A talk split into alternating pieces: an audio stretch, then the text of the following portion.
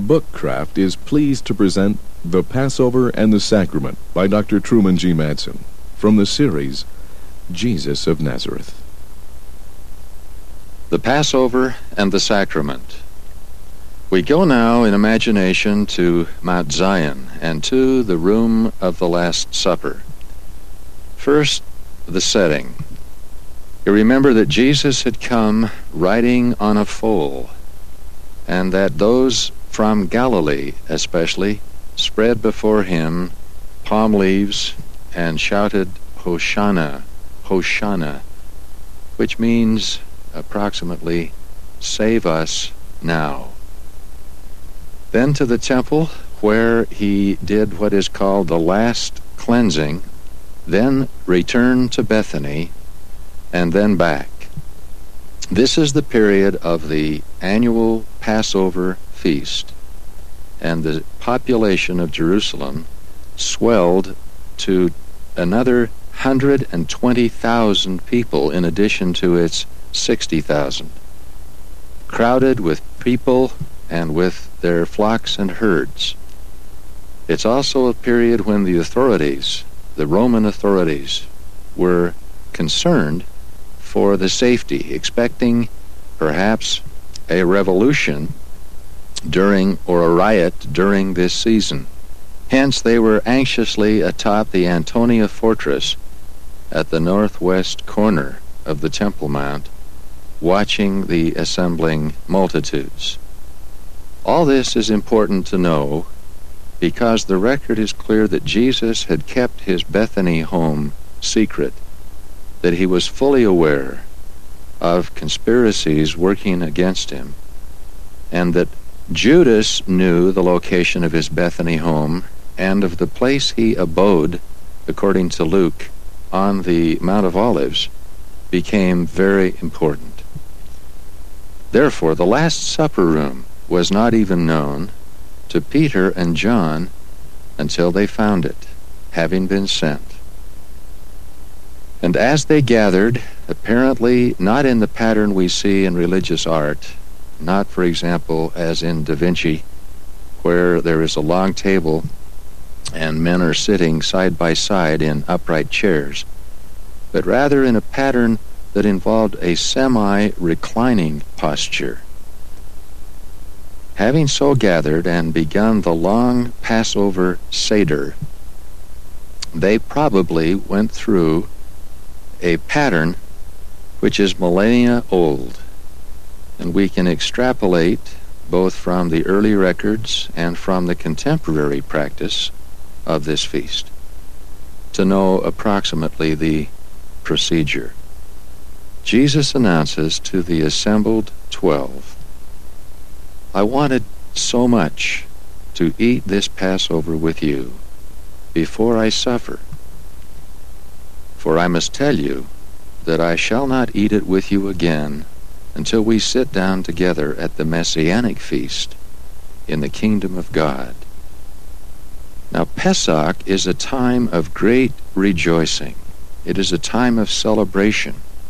It memorializes deliverance, and that is in a form that attempts to have every participant think and feel as if he was present for the deliverance from Egypt.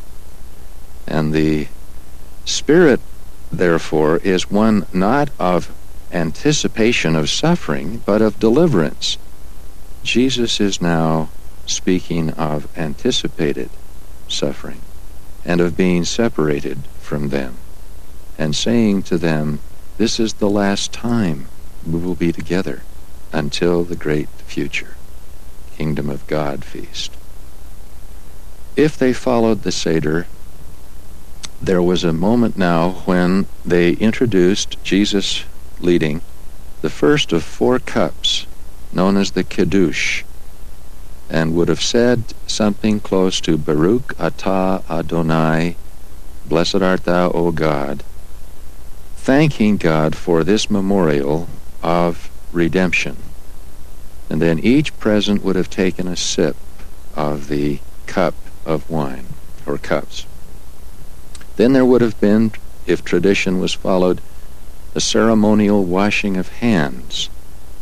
Seems a little strange to us because it was done three times, and yet the principle is inherent in our own sources. Cleanse your hands and your feet before me, says a modern commandment, and is in the context of preparing for temple worship. At this point, a piece of parsley and some hyssop is uh, placed from the center of the table for all to partake. And there may be a connection with the dipping of parsley in salt water to the memorializing of the tears of the bondage of the Israelites before they were delivered. So they would have taken of that, and Jesus would have now broken bread, the first of three times. But this is not bread as we know it. It's the bread of the Passover. It's matzah, meaning unleavened bread, and has the appearance almost in its thinness or slightness of cardboard. Deliberately again to remind that they didn't have time as they left Egypt to cook bread and to have it rise from leaven. And so it's a reminder of haste and, as they put it, of the bread of affliction. Jesus would have broken the bread in the first of three times, and then all of it would have been eaten. Again, the washing of hands ceremonially, and then the breaking uh, of bread in the reminder or remainder of Passover. And at this point, Jesus is saying something significantly that changes the pattern. In the present Pesach practice, and how old this is, we do not know for sure. It is the requirement of the first or youngest of the children to say, What is different about tonight? And the asking of that question is both rhetorical and deliberate. And the answer then is tonight is different because tonight we relive deliverance from the ancient problem. Well, Jesus now says as he breaks bread, Take, eat. This bread is like my own body, which will be broken for you. Now, in fact, as we know, his body was not broken in the Roman pattern. His bones remained intact, but his body was broken into. We read from the JST that the statement was not the metaphor that has caused so much division in the Christian world. He did not say, This is my body in the strictest sense, but said, In remembrance of or like my body. And he does the same when he takes of the wine. Now, in the awareness that there is affliction ahead, Peter says, in effect, We've come out of worse. And Jesus replies, Peter, Satan is after you. The image is Satan desires to sift you as wheat. And then he adds, But when you are converted, strengthen your brethren. And Peter replies, Lord, I would even go to prison for you. And then the response of Jesus, Before the cock crows, you shall deny me three times. Now, it is important here to remind ourselves that though Peter does three times say something in the mode of denial, he never denied that Jesus is the Christ. He denied knowing him the first time, denied being one of the Galileans the second time, and then repeated that the third with an oath. This is serious, but it is not the same as repudiating his witness and testimony of Jesus Christ.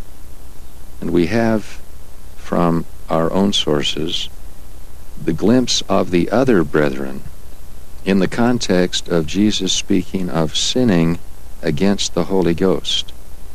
We read that all of them thought he was talking about them because, says the record, they had been afraid to confess him before men and had even spoken evil of him. And in the consciousness of that, Jesus says, according to our JST, He who speaks a word against the Son of Man, comma, and repenteth, comma, shall be forgiven. But whoso speaks a word against the Holy Ghost, it shall not be forgiven. As yet, the Holy Ghost had not yet been poured out fully upon the twelve. And Peter's denial, as President Kimball has taught us, was given on a night when the very survival of the church, not just of Peter, depended upon his avoiding the conspiracies of the enemies of the Christian movement, just as Jesus himself often had been delivered, because, as he explained, mine hour is not yet come. Now, in the Passover grace, it is said something approximately like this Blessed art thou, O Lord our God, who bringest forth fruit from the earth. Blessed art thou who hast sanctified us with thy commandment, and enjoined us to eat unleavened cakes. In Jesus' later prayer that night, which we call today the high priestly prayer, he speaks and prays for the sanctification and unity of his brethren, who now are becoming more concerned. It's in the same setting that, and this must have been a shock, Jesus says, One of you shall betray me. Each of them looks first at themselves and then to him and says, Is it I? Is it I?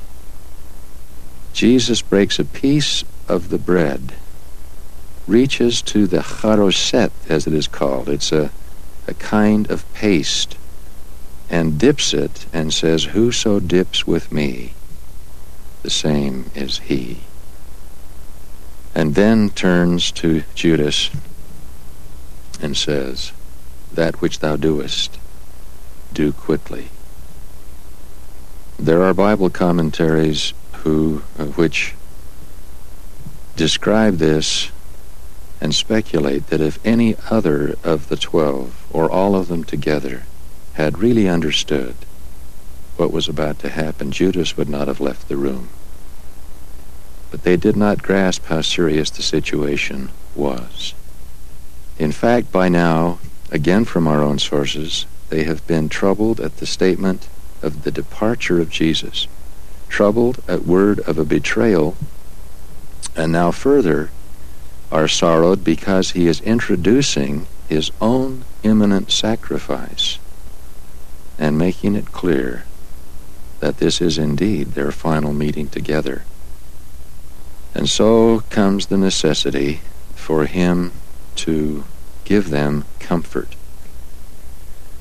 He takes the wine after what would have been traditionally the singing of three psalms, and one of them includes in 26 repetitions the sentence, His mercy endureth forever. Jesus takes the wine, says, Take this, divide it among yourselves, or in our idiom, let us share it this last time and says again, I shall not drink of the fruit of the vine with you again until the kingdom of God comes. And then they would have sung the Hallel, which is a kind of closing prayer. And in Jewish tradition, they do not bless the food before the partaking, but usually afterward. And then there is a kind of doxology that praises and glorifies and exalts God. But now, we turn to an ordinance, an ordinance of submission as well as of comfort. Jesus disrobed from his outer garments, brought a basin of water, girded himself with a towel, and began to wash the feet of his disciples. Now remember, we're in the Passover season. The city is crowded. These men have gathered from various points to an upper room. In those days they did not wear shoes, but sandals, and they often wore on their feet nothing at all. Not only the human refuse cluttered the roads, but the droppings of animals. To begin to wash the feet in this mode was an act not only of humility, but of servility. This was submission to a kind of slave labor. No one except a slave would be asked to do such a chore. And it is because of that that Peter is opposed and says, in effect, this is beneath your dignity. You will not wash my feet. And then Jesus says something very strong. Peter, if I wash thee not, thou hast no part with me. This is strong language. It is in our terminology equivalent to saying, what I am now doing is essential to your redemption. And then Peter, the impulsive Peter, as we frequently say, says, all right, uh, wash everything. Now, we have an earlier glimpse of Jesus' intent by his statement that the washing of the head or other parts of the body is not enough, but that one is not clean every whit until this act has been performed. But then further he explains, Ye also ought to wash one another's feet. This in John 13. And the ye also is his way of teaching them that they as servants are really serving each other and are to follow his example. The servant is not greater than his Lord. We have a modern revelation that speaks of those who bear the priesthood and speaks of their being receptive to the light and the life and the spirit and the power of Jesus Christ, and says that from that perspective they are the greatest of all. But then it adds, notwithstanding, they are the least, and the servant of all. This in the Doctrine and Covenants, section 50. And so he is now demonstrating what he has throughout his life taught. He's demonstrating condescension, humility, and being willing to serve. Now, historically, in the church, the ancient as well as the modern church, this ordinance, for so it has been designated, has had at least three main functions. It is notable that it is usually associated with partaking of bread and wine, and that has been taught us in connection with the school of the prophets in Doctrine and Covenants, section 88. It was an initiatory ordinance whereby these persons could become susceptible to and mutually responsive to their shared testimonies and understanding. So they were defined as clean and pure from the blood of their generation. It was also a preparatory process at Kirtland uh, in terms of the temple endowment, in that case a preliminary one. And finally, as the prophet beautifully summarize it, summarizes it in his account of the Kirtland Temple experiences, it is calculated to unite our hearts, that we may be one in feeling and sentiment, and that our faith may be strong. And he adds elsewhere, and that the devil may have no power over us here. One note on the aftermath of the introduction of this ordinance in Kirtland says, The Holy Spirit rested down upon us, and we continued in the Lord's house all night, prophesying and giving glory to God. Through that lens, we can return to the Last Supper and see that Jesus is trying to unite his brethren and prepare them for his last great discourses and teachings.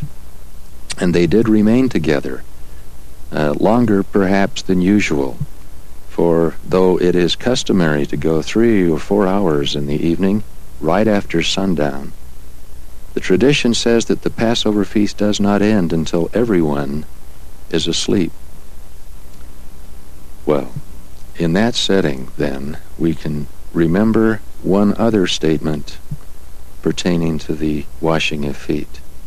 To the sisters, a modern discourse ended, Sisters, it is by union of feeling that we obtain power with God.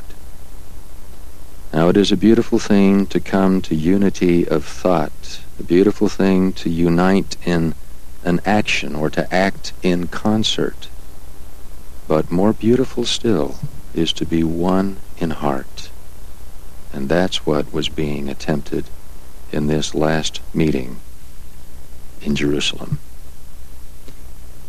A footnote now on the sacramental prayers.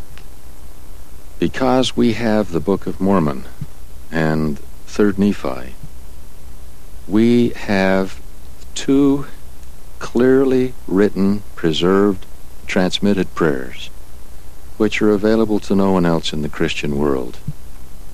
Once I was present in a meeting called in the eastern United States and involving almost every major Christian denomination.